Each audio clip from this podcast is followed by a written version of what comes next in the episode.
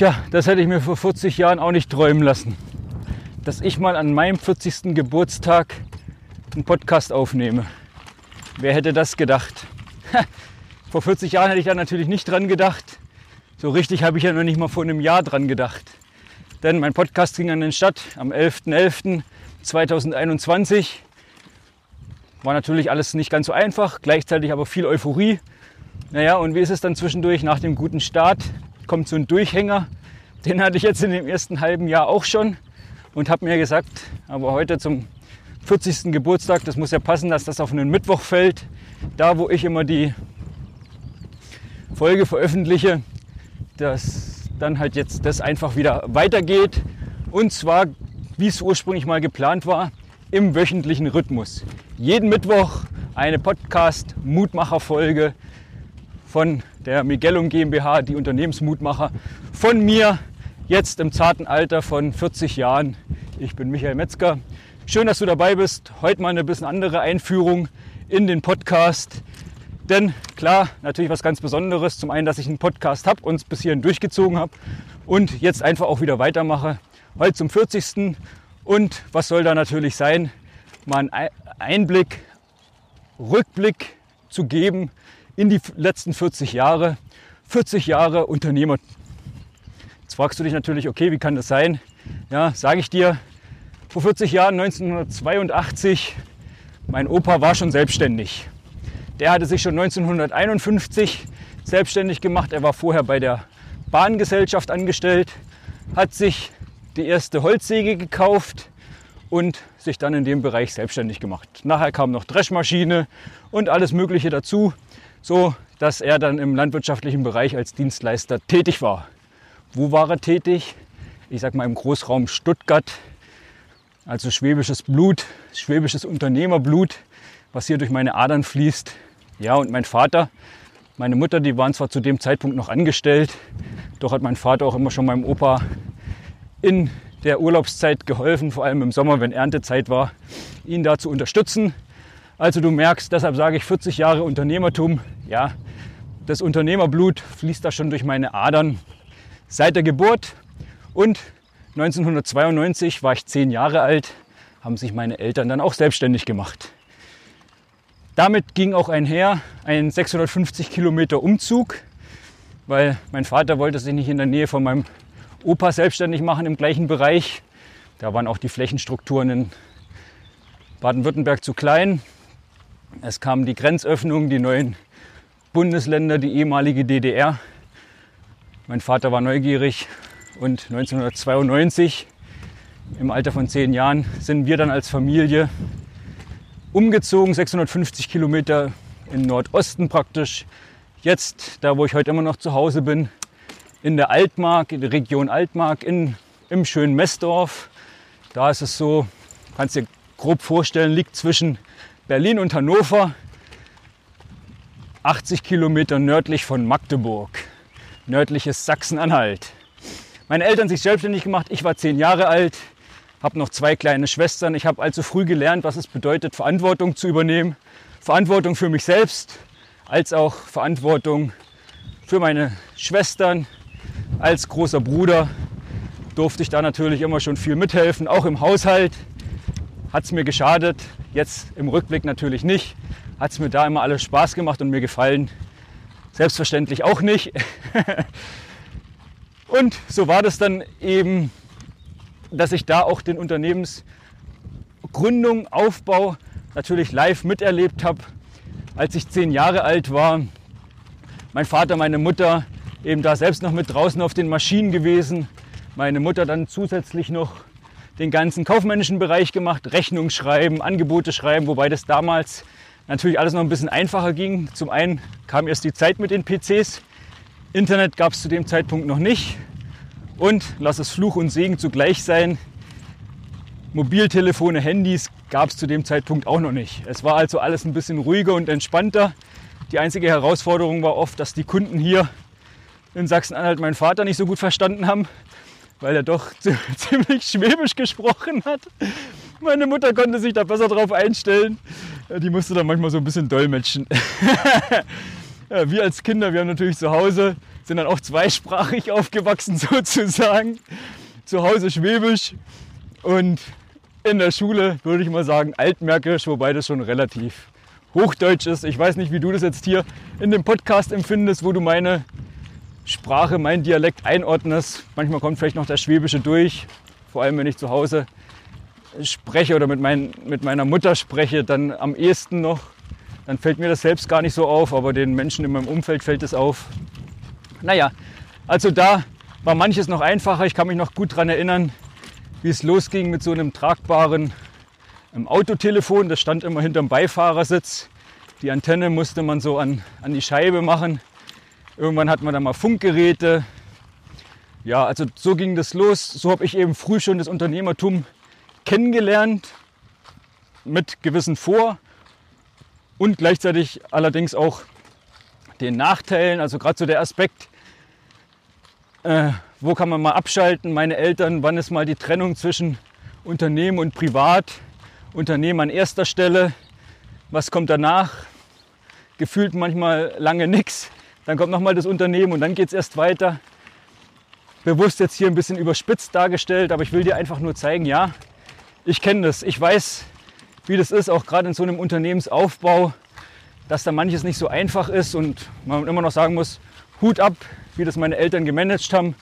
Äh, damit Sicherheit auch meine, meine Mutter mit Haushalt, drei Kindern und Unternehmen.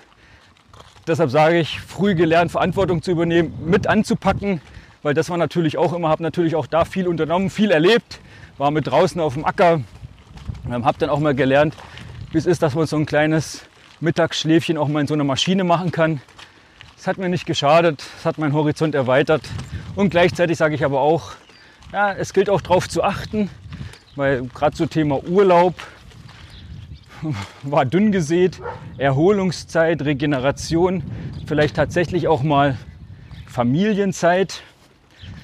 Da kann ich mich jetzt nicht mehr so richtig dran erinnern, dass wir da groß mal Möglichkeiten hatten da was zu machen, weil eben immer Unternehmen, Unternehmen, Unternehmen da schon an erster Stelle stand. Bin dann größer geworden, erwachsener würde ich fast sagen. Irgendwann hat man dann mal den Autoführerschein oder ich hatte erst den Mopedführerschein, dann hat man natürlich auch mehr Möglichkeiten. Durfte zu dem Zeitpunkt auch immer schon mal im Betrieb mithelfen, die großen Landmaschinen fahren. Das war jetzt nie so schlecht, hat mir aber auch nie so viel Spaß gemacht, und so war natürlich die Frage, die Eltern wollten, Mensch, der Junge studiert mal BWL und übernimmt den Laden. Hat der Junge gesagt, nee, äh, kann ich mir nicht vorstellen. Mein großes Hobby war immer der Sport, habe da schon Fußball gespielt, zwischendurch auch mal Karate gemacht und habe mir dann gesagt, ich studiere Sportmanagement. Und wo mache ich das? Köln oder Stuttgart. Habe mich dann für Stuttgart entschieden, für die alte Heimat. Da waren Oma und Opa nicht weit weg. Da wusste ich, die Versorgung ist gesichert. da brauche ich mir darüber nicht so viel Gedanken machen und kann dann in Ruhe studieren. Habe dann auch relativ schnell festgestellt, dass es nicht das Richtige für mich ist. Sport als Hobby ganz okay. Ähm, dadurch, dass ich Sportmanagement hatte, waren da aber auch Kosten-Leistungsrechnung, BWL schon dabei. Und habe ich gemerkt, ja, die Zahlen, das macht mir Spaß, das vertiefe ich. Und wo gibt es vielleicht mehr Zahlen als rund um die Bank. Und so habe ich mich entschieden, eine Bankausbildung zu machen. Hatte da den großen Vorteil, darf ich mich jetzt gerade einmal selbst loben, fällt mir da ein, dass ich zum einen der beste Azubi in meinem Jahrgang in Baden-Württemberg war. Dadurch konnte ich auch meine Ausbildung um, glaube, ein halbes Jahr verkürzen. Ich glaube, ein halbes Jahr. Habe dann nur zwei Jahre Ausbildung gemacht und konnte gleich noch ein bankinternes Studium dranhängen, sodass ich nach drei Jahren ausgebildeter Bankbetriebswirt war und dann für mich tatsächlich nochmal die Frage war mit so, gut, was hatte ich denn? Fünf, sechs Jahren Abstand von zu Hause, äh, ob mich der elterliche Betrieb nicht doch reizt. Ob ich doch das gewisse Unternehmerblut, Unternehmergehen seit meiner Geburt jetzt doch so langsam wieder zum Vorschein kommt, gerade wenn es jetzt darum geht, okay, wo kann ich was gestalten mit. Und dann kam ich auf die Idee, doch zu Hause mal anzufragen, wie es denn aussieht. Ich könnte mir jetzt vorstellen, damit einzusteigen. Das war dann 2007 soweit, bin ich dann mit im Unternehmen mit eingestiegen. Der große Vorteil war, zu dem Zeitpunkt um die 20 Mitarbeiter, zwei, drei Azubis. Das Unternehmen ist gewachsen. Mein Vater hat den ganzen Dispositionsbereich gemacht, Mitarbeiter einteilen auf die Maschinen, Werkstatt, Kundengespräche führen. Meine Mutter und noch eine Angestellte, die zu dem Zeitpunkt auch schon da war, die da auch mit im eigenen Büro war. Ja, Homeoffice, heutzutage normal. Zu dem Zeitpunkt, wenn ich da an meine Mutter denke, wir hatten immer Homeoffice. Äh, da gab es nichts anderes. Äh, da war das Homeoffice auch mal am, am, am Küchentisch. Das Telefon stand nachher selten still. Und mit der Mitarbeiterin, meine Mutter, den kaufmännischen Bereich gemacht, so dass ich mit meiner Bankausbildung da relativ gut und eigenständig arbeiten konnte, weil ich von keinem in den Bereich reingepfuscht habe und die Anforderungen eben gestiegen sind, Liquiditätsmanagement, Kreditaufstellung zu machen. Konnte vorher keiner, hatte keiner richtig Lust drauf. Das ist das, was ich allgemein immer sage. Niemand gründet ein Unternehmen, weil er Bock auf Liquiditätsplanung und Forderungsmanagement hat, so dass ich mich da austoben konnte, den Bereich aufbauen. Nachher kam noch der Personalbereich dazu und der Marketingbereich. Ja, so dass wir, wenn ich da jetzt zurückblicke, 2000 12, also zehn Jahre zurück, 30 Jahre alt. Nee, verheiratet war ich noch nicht, aber meine Frau kannte ich da schon, wir haben schon zusammen gewohnt.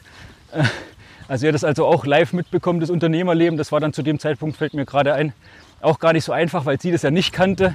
So die ständige Erreichbarkeit, ständige Verfügbarkeit, Urlaub eher schwierig. Also die ganzen Nachteile habe ich dann doch irgendwie auch in mich selbst mit aufgenommen und weitergetragen. Da durfte ich dann auch dazu lernen. Und zu dem Zeitpunkt waren es um die 35 Mitarbeiter. Wir sind dann also noch gewachsen. Kundenkreis hat sich vergrößert, Maschinen sind dazugekommen. Ja, so dass da ich gemerkt habe, Unternehmerleben ist das eine und jetzt gilt es, Unternehmen und Privat miteinander zu verknüpfen. Habe ich einfach die letzten zehn Jahre dann natürlich auch noch mal ganz intensiv kennengelernt.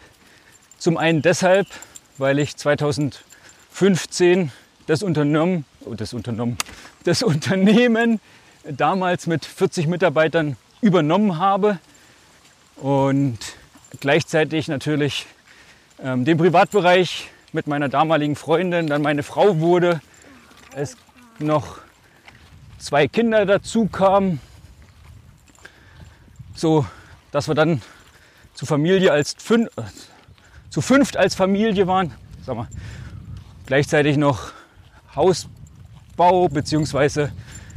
Renovierung. Wir haben das alte Pfarrhaus gekauft von 1839 und einmal komplett restauriert, saniert, wieder neu aufgebaut.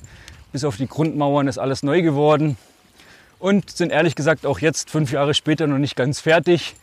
Bisschen was zu tun gibt es da immer noch drin und vor allem auch draußen. Ja, das kam dann alles dazu, neben dem Unternehmenswachstum, Unternehmensführung, dann eben dort eine zweite Unternehmensebene, Führungsebene eingebaut mit Disponent, mit Werkstattleiter, mit Serviceleiter. Das aufgebaut und dann habe ich auch live mitbekommen, wie so ein Generationskonflikt ist in so einer Nachfolgeplanung. Denn das soll ich, möchte ich hier nur kurz anreißen, aber das hat bei uns beiden Herren Metzgern nicht gut funktioniert. Na klar, wie immer gehören zwei dazu. Sowohl ich habe meinen Anteil daran, als natürlich auch mein Vater, so dass das nicht geklappt hat. Und ich mich dann im Jahr 2020 dazu entschieden habe, eine Neuausrichtung zu machen, das so nicht weiterzuführen, die privaten als auch wirtschaftlichen Herausforderungen, die dann in dem Zusammenhang waren, so nicht weiter funktionieren. Es war auch so, dass ich dann Anfang 2019 zum einen die Insolvenz anmelden musste fürs Unternehmen, habe es dann auch erfolgreich saniert, habe es wieder aufgebaut und habe aber mich dann trotzdem dafür entschieden, den Bereich nicht weiterzumachen, weil ich einfach sage, da hängt dann jetzt nicht mehr so mein, mein Herzblut dran, gerade an dem landwirtschaftlichen Bereich mit den Herausforderungen. Wetterabhängigkeit, das war so für mich das, was mir die meisten schlaflosen Nächte bereitet hat, als auch natürlich Mitarbeiter, Maschinen, große Maschineninvestitionen. Wir hatten einen Maschinenpark von 10 Millionen Euro. Und wenn es dann wettertechnisch wie der Rekordhitze Sommer 19, 19, äh, 2018 äh, dann natürlich einen Strich durch die Rechnung macht, ohne genug Reserven zu haben, dann funktioniert das nicht. Und eben auch der Generationskonflikt da. Ich sage, nee, da finden wir kein gutes Ende, das, da müssen wir eine andere Lösung finden. Die habe ich dann für mich gefunden. 2020 angefangen, alles zu verkaufen. Dann kam zu dem Zeitpunkt natürlich noch Corona dazu, was auch die ganze Abwicklung nicht gerade erleichtert hat. Und ab 2021 dann eben ich mir gesagt, okay, Unternehmerblut, habe ich wieder gemerkt, fließt durch meine Adern, ich will wieder was unternehmen. Was kann ich jetzt damit anfangen? Was kann ich mit den Erfahrungen, die ich die letzten 40 Jahre gemacht habe? Was kann ich damit anfangen? Wie können andere davon profitieren? Ich kenne das tatsächlich seit Kindesbeinen an, wie es ist, Unternehmertum als auch Familie, das beides miteinander zu verknüpfen, mit allen Höhen, mit allen Tiefen, Herausforderungen im Unternehmersein, Finanzierung, Liquidität, Kunden finden, Marketing, Verkauf, Personalthemen. Wie finde ich die richtigen Mitarbeiter? Wie halte ich die Mitarbeiter? Wie verabschiede ich mich von denen, die im Moment dann nicht mehr passen, weil sich entweder die Person, das Unternehmen oder die Stelle anders entwickelt hat? Wie geht man damit um? Ja, eben dann dazu noch die privaten Sachen. Ob es dann, wie gesagt, einmal so der Generationskonflikt ist, als auch im eigenen Familienkreis. Wie kriegt man Unternehmen, privat, Hobbys, Freunde, sich selbst als Unternehmer, als Mensch, als Person. Wie kriegt man das alles unter einen Hut? Wie kann man das machen? Und genau darauf habe ich mich jetzt spezialisiert, weil ich sage, die Erfahrung habe ich gemacht, die letzten 40 Jahre. Ich weiß, was funktioniert, ich weiß, was wir gut gemacht haben, ich weiß, was wir nicht gut gemacht haben. Davon kann ich jetzt profitieren für die nächsten 40 Jahre. Davon können auch andere profitieren. Gern auch du. Und so ist es dann auch entstanden. Zum einen hat sich natürlich der Name geändert, weil die Berufsbezeichnung Lohnunternehmen nicht mehr die richtige ist, sondern Miguelum, wie es zu dem Namen kam. Wenn es für dich interessant ist, dann lass es mich gerne mal wissen. Schreib mir einfach mal auf Instagram, auf LinkedIn, per E-Mail. Dann erzähle ich auch mal dazu was, wie ich zu dem Namen gekommen bin, wo der herkommt, welche Verknüpfungen, Verbindungen es da gibt. So ist dann eben die Miguelum GmbH entstanden und eben auch die Bezeichnung die Unternehmensmutmacher. Darum geht es eben auch gerade zum einen mutig zu sein, ein Unternehmen zu gründen. Das ist das eine. Aber vor allem dann auch mutig dran zu bleiben und manche Veränderungen dann auch mutig voranzutreiben, gerade wenn schon etwas fortgeschrittener ist. Und das ist aus meiner Perspektive oft das noch herausforderndere als bei der Gründung. Ja, da ist man mutig. Dann kann es sein, dass auf der Reise nach fünf, nach zehn Jahren, nach 15, nach 20 Jahren der Mut vielleicht so ein bisschen abhanden kommt. Das ist alles schon so eingeschliffen, aber gerade dann gilt es auch auf die aktuellen Herausforderungen zu reagieren und eben zu gucken, vor allem, was lief in den letzten fünf Jahren gut ich ergänze dann die Frage immer noch gerne, und was sorgt heute dafür, dass ich in den nächsten fünf Jahren noch erfolgreich bin? Also nicht, was habe ich, die letzten, was habe ich nur die letzten fünf Jahre gemacht und was war erfolgreich, sondern was kann ich jetzt tun, dass in den nächsten fünf Jahren erfolgreich ist.